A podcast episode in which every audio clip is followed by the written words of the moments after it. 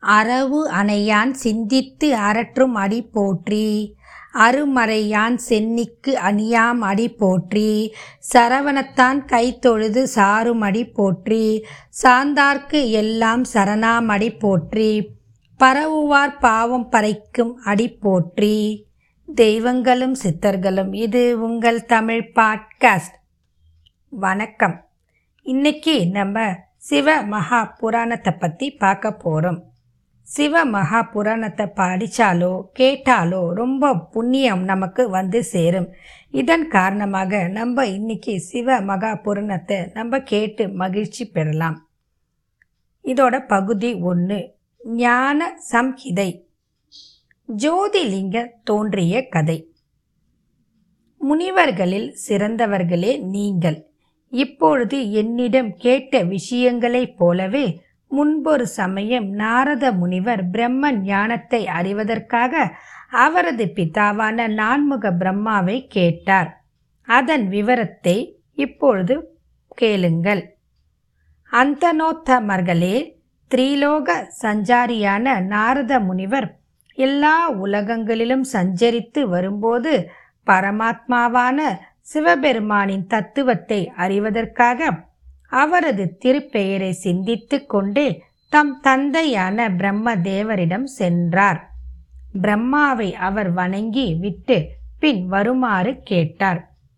பிதாவே பிரம்ம ஞானிகளில் சிறந்தவரே இவ்வுலகங்களையும் உயிர் இனங்களையும் படைத்து பிதா மகனாக விளங்கும் சிருஷ்டி கர்த்தாவே தங்கள் தயவினால் உத்தமமான விஷ்ணுவின் மகத்துவம் முழுவதையும் பக்தி மார்க்கத்தையும் ஞான மார்க்கத்தையும் செயற்கரிய தவ மார்க்கத்தையும் தான மார்க்கத்தையும் அறிந்தேன். ஆனால் சிவபெருமானது தத்துவத்தையும் விதிப்படி கிரமமாக செய்ய வேண்டிய அவருடைய பூஜையையும் அவரது சரித்தங்களையும் நான் அறிந்து கொள்ளவில்லை. நிர்குணமான சிவ தத்துவத்தை பற்றி சர்வ ஞானியான தங்களை தவிர வேறு யாரை நான் கேட்கப் போகிறேன்? ஆகையால் சிவபெருமானது மகிமையும் உலகுய்ய அவரால் அருளப்பட்ட விரதங்களையும் அவற்றால் அவர் மகிழ்ந்து உலகங்களுக்கு எந்தெந்த பயன்களை கொடுக்கிறாரோ அவற்றையும் சிவலிங்க உற்பத்தியையும் அவர் பார்வதியை மணந்த திரு கல்யாண மகோத்சவத்தையும் நான் கேட்காத பிறவற்றையும் சொல்ல வேண்டும். இந்த விஷயங்களை பற்றி முன்பு நான் பலரிடம் பலவிதமாக கேட்டிருந்தும் கூட எனக்கு திருப்தி ஏற்படவில்லை என்றார் நாரதர். தம் கேத சம்பூதரான நாரதர் அவ்வாறு கேட்டதும் பிதா மகனான நான்முக பிரம்மதேவர் சொல்லத் தொடங்கினார். நாரதா எதை கேட்பதனால் எல்லா உலகற்கும் எல்லாவித பாவங்களும் ஒழிந்து போகுமோ? அத்தகைய சிவபெருமானது மிக சிறந்த தத்துவத்தையும் அவருடைய அற்புதமான திரு உருவத்தையும் என்னாலும் மகாவிஷ்ணுவாலும் கூட சரியாக அறிய முடியவில்லை. ஆயினும் எனக்கு தெரிந்த வரையில் சொல்கிறேன் கேள் நாரதா. அசதாத் மகா மக வம்சாதாத். மகாமாயும் இருக்கிற இந்த உலகம் எப்பொழுது கண்ணுக்கு புலப்படாததாக ஆகி விடுகிறதோ அப்பொழுது வியாபதி ரூபமான ஒப்பு நிறைவுருவமான பிரம்மமாக ஆகி விடுகிறது. அப்பொழுது அந்த பிரம்மஸ்துலமும் பருமையும் அல்ல சூக்ஷமமும் நுண்மையும் அல்ல உற்பத்தி அடைவதும் அல்ல நாசம் அடைவதும் அல்ல. அது உயர்ந்த சத்தியத்தையும் மிக சிறந்த அறிவையும் உடையதாகிறது. அத்தகைய பிரம்மத்தை யோகியர்கள் எப்பொழுதுமே ஞானக்கல்லால் பார்க்கிறார்கள். யாவும் ஆகியும் சிறந்ததாகவும் விளங்கிய அந்த பிரம்மம் ஞானத்தையும் விஞ்ஞானத்தையும் வழங்கியது. சில காலம் கழிந்த பிறகு அந்த பிரம்மத்திற்கு இச்சை உண்டாயிற்று. அதை பிரகிருதி என்றும் மூலாகாரணம் என்றும் சொல்வார்கள். அந்த பிரகிருதி என்பவள் எட்டு கைகளையும் விசித்திரமான ஆடையையும் ஆயிரம் பூரண சந்திரர்களுக்கு சமமான முகத்தையும் உடையவள். அநேக விதமான ஆபரணங்களை அணிந்தவள். அனைத்திற்கும் காரணமானவள். அழகு முதலியவற்றால் அத்வீதியாகவும் புருஷ கலப்பால் ஸ்தலதியாகவும் இருக்கிற அந்த மாயா தேவியானவள் எந்த பிரம்மத்தினம் இருந்து எந்த காலத்தில் தோன்றினாலோ அந்த பிரம்மத்தினம் இருந்தே அந்த காலத்தில் புருஷனும் உண்டானான். அவ்விருவரும் ஒன்று சேர்ந்து யோசனை செய்வதில் ஆவல் கொண்டவர்களாய் நாம் இருவரும் யாது செய்ய வேண்டும் என்று ஒருவரையொருவர் யோசித்தார்கள். இவ்வாறு அவர்கள் யோசித்து கொண்டு இருக்கும்போது மங்களகரமான ஒரு வானொலி வாக்கு. உங்களுக்கு தோன்றிய சந்தேகத்தை போக்க இருவரும் தவம் செய்ய வேண்டும் என்று கூறியது. அந்த வாட்கை கேட்க பிரகிருதி புருஷன் ஆகிய இருவரும் மிக கடினமான தவம் புரிந்தார்கள். நாரதா கவனமாக கேள். யோக மார்க்கத்தை முக்கியமாக கருதிய அந்த பிரகிருதியும் புருஷனும் எவ்வளவு காலம் கழித்து தவ நிலையில் இருந்து கண் விழித்து ஆஹா நம்மால் எவ்வளவு காலம் தவம் செய்யப்பட்டது என்று வியர்ந்தார்கள். அப்பொழுது அவ் இருவருடைய தேகங்கள் இருந்து பலவிதமான நீர்ப்பெருக்குகள் உண்டாகி சகல உலகங்களிலும் வியாபித்தது. எல்லையற்றதாகவும் தொட்ட உடனே பாப்பத்தை போக்குவதுமான அந்த தண்ணீரானது பிரம்ம ரூபமாக ஆயிற்று. அப்பொழுது புருஷன் மிகவும் களைப்படைந்து பிகரதியுடன் சேர்ந்து அந்த ஜலத்தில் பற்பல காலம் பிரியத்தோடு துயில் கண்டான். அந்த மகாத்மாவான புருஷனுக்கும் அந்த ஜல சயன காரணத்தால் நாராயணன் என்ற பெயர் வழங்கலாயிற்று. அந்த காலத்தில் அவர் கலி இருவரையும் தவிர வேறொன்றும் உண்டாகவில்லை. பிறகு பரமாத்மா சம்பந்தமான தத்துவங்கள் உண்டாயின. பிரகிருதியினிடத்தில் மகத்தம் அந்த மகத்தினிடத்தில் சத்வம் ராஜஸ்வம் தாமஸ்வம் என்ற மூன்று குணங்களும் அந்த மூன்று குணங்களில் இருந்து சப்தம் ஸ்பரிசம் ரூபம் ரசம் கந்தம் அதாவது ஓசை ஊறு ஒலி சுவை நாற்றம் என்ற பஞ்ச தன் மாத்திரைகளிலிருந்து ஆகாயம் வாயு தேயு அப்பு பிருத்திவி என்ற பஞ்ச பூதங்களும் வானம் காற்று நெருப்பு நீர் நிலப்பு என்று ஐந்து பெரும் பரம்பொருட்களும் அந்த பஞ்ச பூதங்களிலும் இருந்து வாக்கு பாதம் பாணி பாயுரு உபஸ்தம் என்ற கண்மேத்திரியங்களும் வாய் கால் கை மலவாய் கண் மூக்கு செவி என்ற ஞான இந்திரியங்களும் ஐம்பொறிகளும் மனம் புத்தி சித்தம் என்ற அந்த கரணங்களும் உட்கருவிகளும் தோன்றின. இத்தத்துவங்களுக்கு இவ்வாறு எண்ணிக்கைப்பட்டது. பிரகிருதி புருஷனை தவிர அத்தத்துவங்கள் ஜலமயமாகும். இருபத்தி நான்கு தத்துவங்களுடன் சேர்ந்துள்ள அத்தத்துவங்கள் பிரகிருதி புருஷர்களால் ஒன்றாக சேர்க்கப்படுகிறது. அத்தகைய தத்துவத்தை தன் சுவாதீனப்படுத்தி கொண்டு பிரம்மஸ்வரூபமான ஜலத்தில் நித்திரை செய்யும் தேவனான நாராயணனது நாபியிலிருந்து எண்ணிறைந்த இதழ்களுடன் கூடியதாகவும் தாதுக்களால் பரவியதாகவும் பல யோசனை அகல உயரமும் பல கோடி சூரிய காந்தியும் கொண்டதாகவும் பேரழகு உள்ள அதி உன்னத தாமரை மலர் ஒன்று தோன்றியது. அந்த தாமரை மலலிருந்து ஹிரண்ய கர்ப்பானான நான் புத்திரனாக உதித்தேன். நாராயணனுடைய யோக மாயால் நான் யார்? எங்கிருந்து தோன்றினேன்? நான் யாது செய்ய வேண்டும்? நான் யாருக்கு புத்திரன்? என்னை உண்டு பண்ணியவர்கள் யார்? இவ்வாறான யோசனைகளிலும் சந்தேகங்களிலும் ஆழ்ந்திருந்த எனக்கு ஒன்று நிச்சயமாக தோன்றவில்லை. மறுபடியும் நான் வந்த காரணத்தால் மோகம் அடைந்தேன்.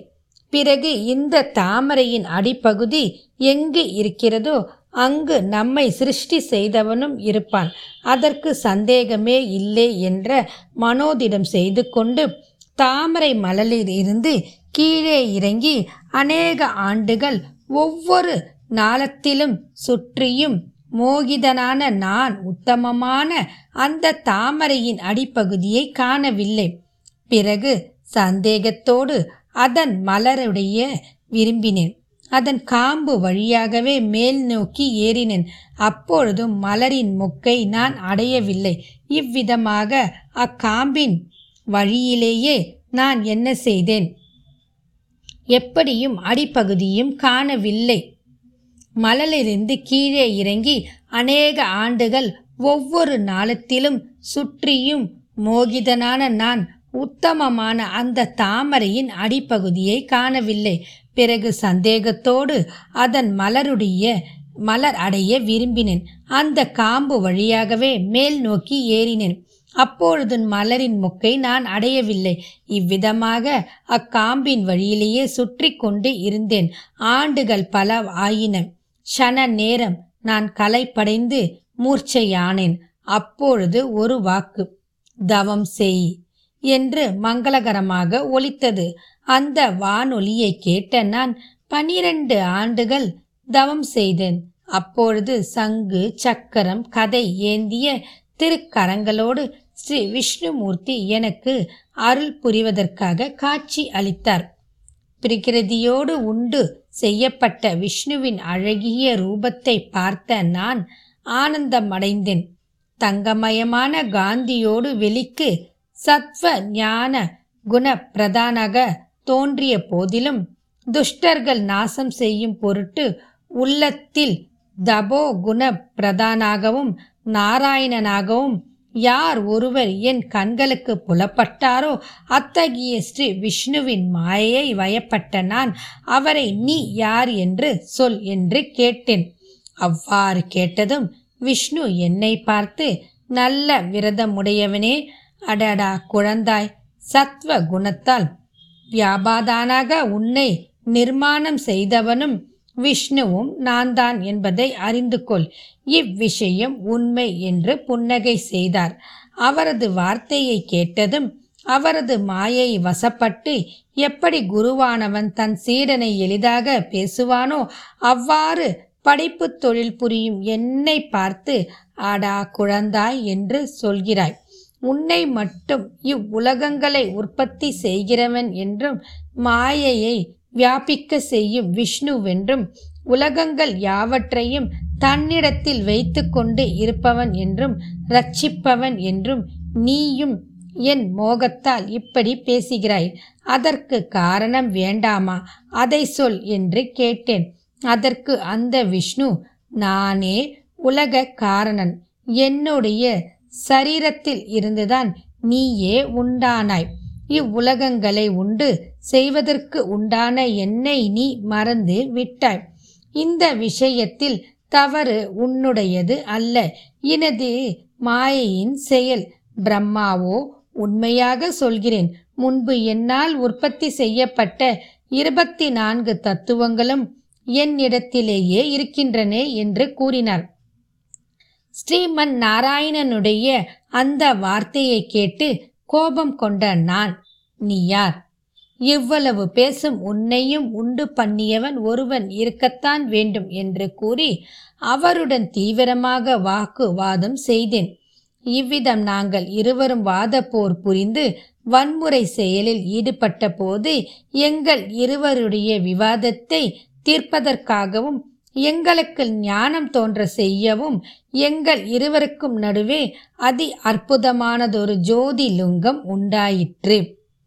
நாரதா பல்லாயிரம் கோடி ஜுவாலைகளாலும் பூர்ணமாகவும் காலாக்கினிக்கு இணையாகவும் நாச விருத்திகள் இல்லாததாகவும் ஒப்பற்றதாகவும் வாக்குக்கும் மனதிற்கும் எட்டாததாகவும் பிரகாசம் இல்லாததாகவும் உலகங்களை உண்டு பண்ணத்தக்கதாகவும் விளங்கிய அந்த ஜோதி லிங்கத்தின் சுடர்களால் மயக்க நிலையடைந்த விஷ்ணு என்னை பார்த்து பிரம்மாவே நீ ஏன் யுத்தம் செய்கிறாய்? நான் ஏன் உன்னுடன் யுத்தம் செய்ய வேண்டும்? நம் இருவருக்கும் மத்தியில் தோன்றிய இந்த லிங்கம் எப்படி தோன்றியது? யாரால் தோன்றியது? ஆகவே இந்த இடத்தில் மூன்றாவது நபர் ஒருவர் இருக்கிறார். நம் இருவரின் போராட்டத்தையும் நிறுத்திக் கொள்வோம். அக்னிமயமாக இங்கே தோன்றியவன் இந்த ஜோதி லிங்கம் எங்கிருந்து உண்டாயிற்று அதை முதலில் கண்டறிவோம். நான்கு திசைகளிலும் விண்ணிலும் மண்ணிலும் இதற்கு உரிய ஆதாரம் எங்கே இருக்கிறது என்று தேடி காண்போம். அதற்காக நீ அன்னப்பறவையின் உருவத்தை எடுத்துக்கொண்டு காற்றின் வேகத்தை விட விரைவாக சென்று அதிவேகமாக ஆகாயத்தில் புகுந்து ஆராய வேண்டும். நானும் வராக வடிவம் அதாவது பன்றி உருவம் எடுத்து இந்த லிங்கத்தின் அஸ்திவாரத்தையே கொள்ளிட பார்த்து விடுகிறேன் என்று சொல்லிவிட்டு பன்றி வடிவமெடுத்து பூமியை தோண்ட துளைத்த கொண்டு சென்றார் நாராயண். நான் அன்னப்பறவையின் வடிவெடுத்து வான் வெளியில் பறந்து சென்றேன். அழகான சிறகுகளுடன் கூடிய நான் அன்று முதல் ஹம்சம் என்ற ஹம்சராஜன் என்றும் வழங்கப்படலானேன். ஹம்ச ஹம்ச என்று எவன் ஒருவன் ஜபம் செய்கிறானோ நான் அவனாகி விடுவேன். அன்ன வடிவம் ஏற்ற நான் ஆகாயத்தில் காற்றையும் மனதையும் விட வெகு வேகமாக பறந்து சென்றேன். ஸ்ரீமத் நாராயணனோ பத்து யோசனை நீளமும் பத்து யோசனை அகலமும் மேரு மலையை போன்ற உடலும் நகங்களும் கூர்மையான கோரை பற்களும் ஊழிக்கால சூரியனுக்கு சமமான காந்தியும் நீண்ட மூக்கும் பெரும் குரலும் சிறு கால்களும் மனோ வேகமும் கொண்ட ஸ்வேதவராக வெண் பன்றி வடிவம் கொன்று பூமியை தோண்டிக் கொண்டே பாதாள லோகத்திற்கு சென்றார். அவ்வாறு சென்ற திருமால் ஆயிரம் ஆண்டுகள் வரை அந்த ஜோதி லிங்கத்தின் அடியை கண்டறிய முடியாமல் பாதாள லோகத்தில் தேடிக்கொண்டு இருந்தார். அன்று முதல் எல்லா உலகங்களும் ஸ்வேதாரமாக கற்பம் தோன்றியது. இத்துடன் இந்த பதிவு நிறைவு பெறுகிறது. இதன் அடுத்த பகுதியை நாம் மற்றும் ஒரு பதிவில் சந்திப்போம். சிவாமக புராணத்தின் அடுத்த பகுதி. வாழ்க வளமுடன்.